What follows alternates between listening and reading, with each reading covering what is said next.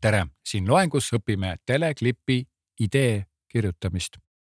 ehk siis teisisõnu, mida tuleb kirja panna selle jaoks, et see teleklipp oleks korralikult ja arusaadavalt ära kirjeldatud.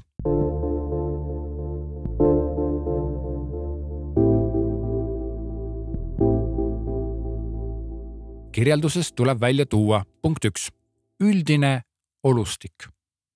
kas öö või päev, kas talv või suvi, kas tegelased mõjuvad kuidagi naljakalt või näiteks hoopis tekitavad kaastunnet kusjuures kogu atmosfäär näiteks naljaka klipi puhul ongi, kogu atmosfäär ja kogu see olustik ongi naljakas.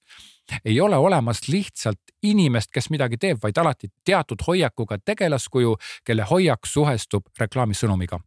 punkt kaks, teleklipi stilistika. kas see on nüüd kiire ja hoogne klipp, kus näiteks on, kõik on värvikirev ja kõlab hip-hop muusika või siis vastupidi, välja peetud ja soliidne klipp klassikaline muusika on taustal, on parkett ja lossid ja frakid ja nii edasi. punkt kolm, tegelane või tegelased tuleb ära kirjeldada. tegelastega muideks antakse sageli edasi reklaamisõnumit. levinud võtted on näiteks vastandumine või samastumine.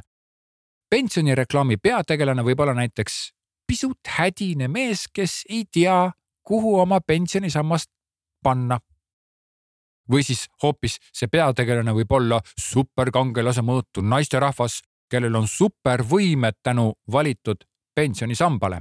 ütleme, kui on hädine mees siin selles pensionireklaamis, siis hädine mees paneb inimese mõtlema sedasi, et oi, aga mina küll nii hädine ei ole ja kui raske see ikka saab olla, ma saan sellega hakkama ja supernaine ja selline, kellel on, naistel on supervõimed siis selline lähenemine mõjub enamasti noortele inimestele ja, ja nendele selline super inimeste asi nagu üldiselt meeldib ja ta annab edasi selle sõnumi, et noh, et see pensionilahendus on mingisugune jube superäge ja superlahe.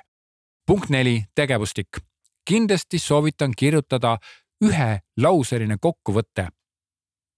lisaks pikemale ja täpsemale kirjeldusele, ehk siis tegelikult me räägime ikkagi ju loo kirjutamisest ja mis, mis see siis ikka nii erilist on, et sa paned ju loo kirja, aga teleklipil on neid nii-öelda lisasid ja erinevaid tükikesi, mida kirjeldab natukene rohkem ja see on kõik selle jaoks, et sa oleksid täpsem.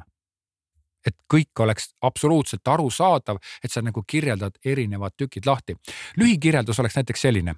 mees läheb pangakontorisse, et oma pensionisamba asjad lõpuks korda ajada kõik näeb välja nagu põrgu, siis mees ärkab ja avastab, et see oli halb uni, võtab telefoni, avab pensioni äpi ja saab kohe kõik korda.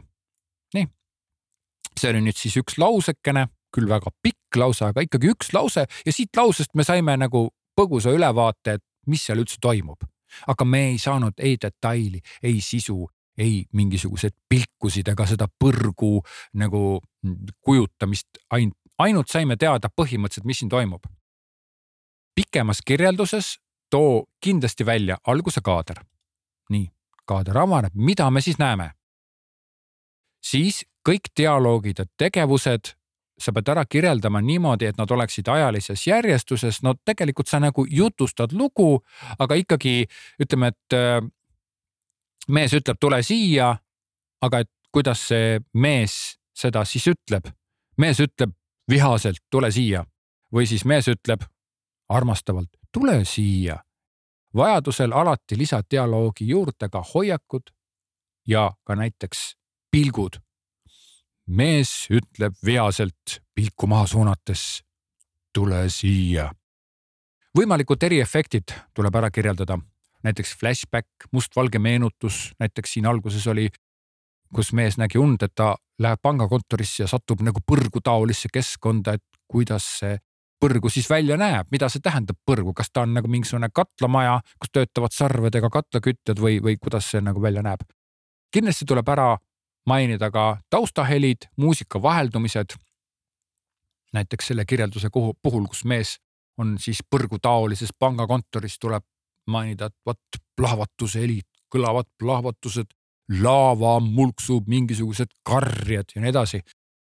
ja kindlasti tuleb ära kirjeldada ka lõpukaader, kui klipis on näiteks vaja kasutada videokõlli, siis see peab olema ära märgitud, sellepärast et siis režissöör, kes seda loeb, seda teleklipi idee kirjeldust, siis see saab aru, et ahah, lõpust läheb kohe kolm sekundit kaduma, et seal on see audiovisuaalne bränding.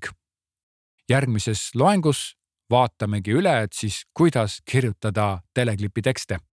kohtumiseni järgmistes loengutes